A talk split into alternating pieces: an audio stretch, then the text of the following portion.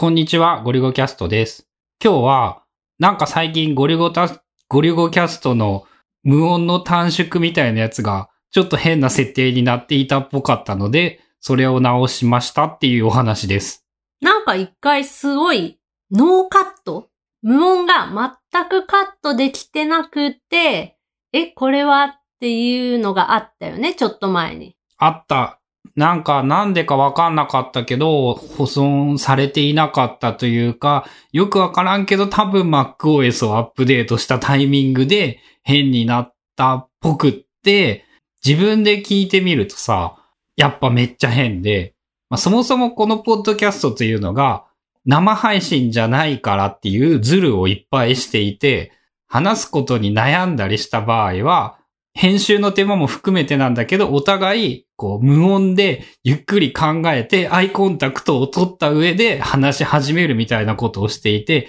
平然と数秒間の間とかが空いてるんだよね。で、ただ、それをデジタルのパワーを使って、こう、どれだけのものはもう無音と判定してカットするみたいなことをやることによって、現実では多分ね、体感10分ちょい話すと30秒以上カットされるぐらいのイメージなんだけど、っていうスローペースで話してるのを、こうできるだけ違和感なく気分よく聞いてもらえるようにっていう工夫をしているんだけど、なんかね、直近の1、2回もね、今回はこうすごい変じゃないけど、ちょっと長いみたいな変な感じになっていて、そう、一回、これはちょっとなんか変だぞってなったやつは、全く無音の部分がカットされてない、まあ、間がありまくる状態で最初アップされちゃってて、で、まあ編集して直してってして、そっからあとは確認したけど、まあ大丈夫かなってことになったんだけど、最近また、よく聞くとなんかテンポ悪いよ、なんか歯切れが悪いじゃないけどさ、その俺の好みのなんかね、リズムになっていないっていう感じがして、で、今、アドビのオーディションを使って、その編集をかけてるんだけど、その編集の設定を見直したら、なんかその無音の定義が変になってた？なんかね、その、やったらちっちゃい音じゃないと、無音の定義、オーディオ定義っていう設定項目があって、そのパラメータを決めた上で、こう、ボタンを押すと一発で消すみたいなことができるんだけど、その、なんかね、前にどういう設定をしていたかわかんないし、変えたつもりはないからなんでなんか結局わからんのだけど、その無音を定義するっていうのが、いつもより想定しているよりもだいぶちっちゃい音じゃないと無音と判定されないっていう風になっていて、こう、静かな音でも環境音とかがなんだかんだ入ってくるからさ、そういうレベルのものがなんか無音じゃないっていう判定をされてしまい、本来なら無音にしたかった、短くしたかったやつがこう、いろいろずれてきて、なんかちょっと間が伸びた感じで変な感じがするってなってた。っていうのに、1回か2回前に気づいて、直しました。やっぱさ、その、パラメーターをきっちり自分の環境に合う数字を見つけるっていうのは割と難しいというか、まあ、な、何パターンか、10分15分やればできるのかなっていうのはあるんだけど、まあ、やっぱあるとないとでめっちゃ聞きやすさが違うねって自分でもやっぱ思って。このゴリゴキャストに関しては、ゴリゴと春菜が、まあ聞きやすい。主に音に関してはゴリゴさんの方がこだわりがあるから、ゴリゴさんが聞きたいと思うそのテーマであって、喋るペース、そのテンポとかを目指して作ってるやつやから、まあ一番自分が聞きやすいそのテンポにはなってる。うん、だね。まあそんな感じで、言い間違いとかもまあ別にいいかっていう、そこは割とどうでもいいから直してなかったりするんだけど、無駄に間が長い感じに喋るっていうのは、なんか、好みとしか言いようがないんだけど、なんかこうあんまりやっぱ好きじゃないから、そこはテンポよくサクサク進むようにしたくって、まあそのためのパラメーターを調整したつもりだったのに、なんかこうまたずれていたのがなんでかわからんけどずれてたっていう。まあ、確かに、こう、ゴリゴキャストを始めてから、いろんなポッドキャストを聞くようになって、まあ、興味のあるテーマを喋ってくれてる番組を探してきては聞くんだけど、その、聞き続けてる番組っていうのは、やっぱね、テンポがいいやつが残ってる気がする。まあそこは好みだけど、割と多分、春菜と俺の好みも合うし、一般的に多くの人にきっとそっちの方が受けがいいんだよね。多分、その、とりあえず始めてみようみたいなので、iPhone のアンカーとかを、アンカーアプリを使って収録とかって始めてくれてる人のやつとかも聞くんだけど、その無音短縮何にも入ってないところを切るだけでもなんか聞きやすくなるのにな、もったいないな、みたいなのことはたまに思う。まあ、あの、俺たちそうだったからね。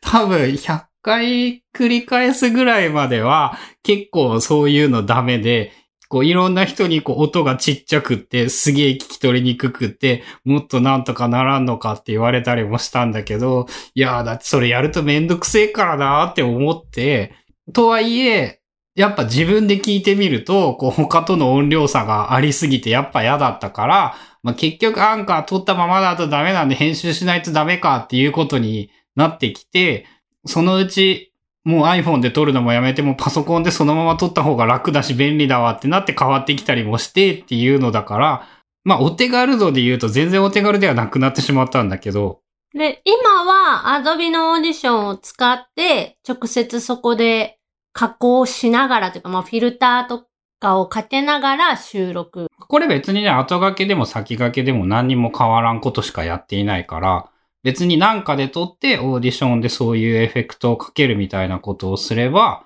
同じになるはず。オーディション以外でさ、その無音カットしたりとか、ノイズ除去みたいなことってできるやつないの？そもそも俺が最初に使ったのは Windows も Mac もある無料の Audacity っていうソフトで、 Audacity に無音の短縮っていうのがあったのよ。で、その音量がちっちゃすぎるのを、こう、どうにか対策したいって思った時に、 Audacity が無料でいいよっていうのを確か教えてもらったりして、試してみたら、こう、無音の短縮っていうエフェクトって言ったらいいのかな？があることを見つけて、それを使ってみたら、あれなんかこれいいじゃんって思うようになって、オーディションもむしろ無音の短縮があるかないかを Audacity であることを知っていた上でオーディションでもできるんかなって調べていたっていう感じで。だから普通に無料ソフトで、まあ、あの、iPhone、iPad とか iOS モバイル機器ではできないんだけど、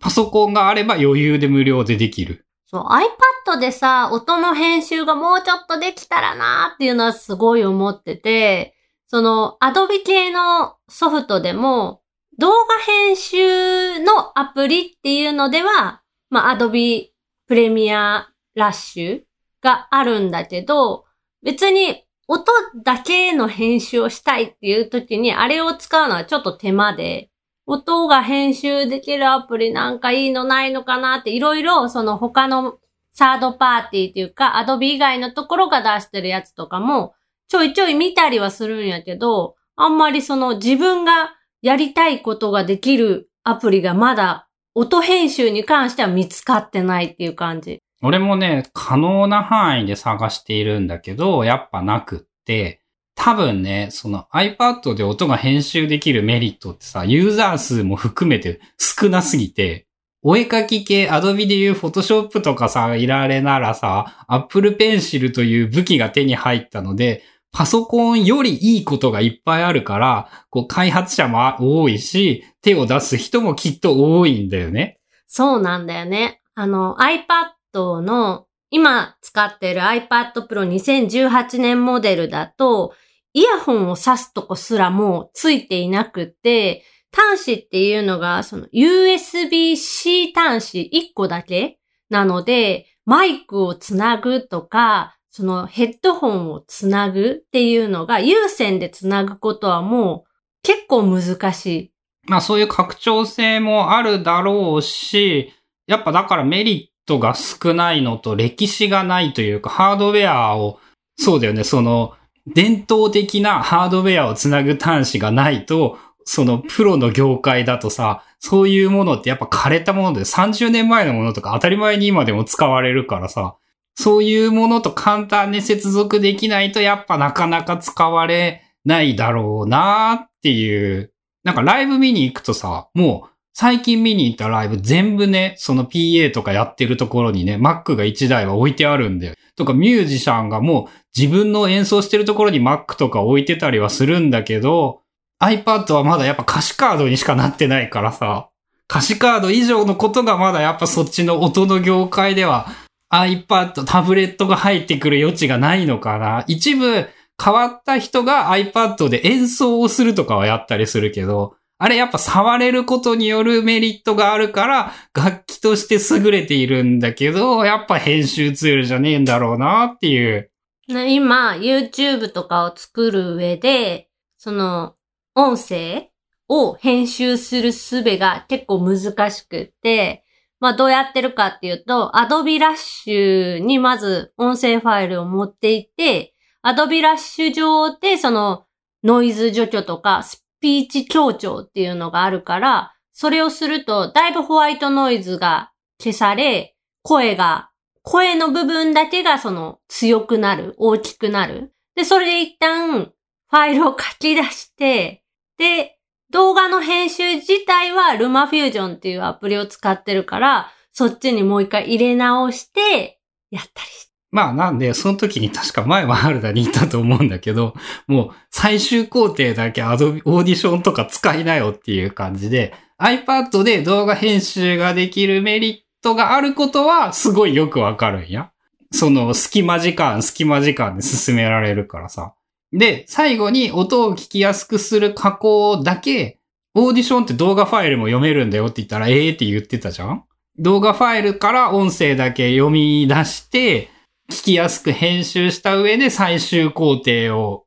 行うみたいなことをするのが一番いいんかなっていう。でも、春菜の目標は iPad だけで仕事するやん？それはやっぱさ、今は折れてもいいんじゃないっていう。その美学に反するんだよね。で、今、まあやってる取り組みっていうのが iPad だけで何とかしてやるっていう。まあ、今年始め、今年頭ぐらいからそれ始めて、最初の頃は結構何とかしてっていう感が強かったんだけど、最近特に iPadOS 出てからは、割と普通に iPad の方が早いとか便利っていうことが増えてきたので、そんなになんかむちゃくちゃ無理してっていうことはなくなってきたんだけど、音の編集に関してだけは、まだちょっといいアプリが見つかってない。まあ、出てないし、こう、まだ1年2年はないんじゃないか、早くともっていう感じはするね。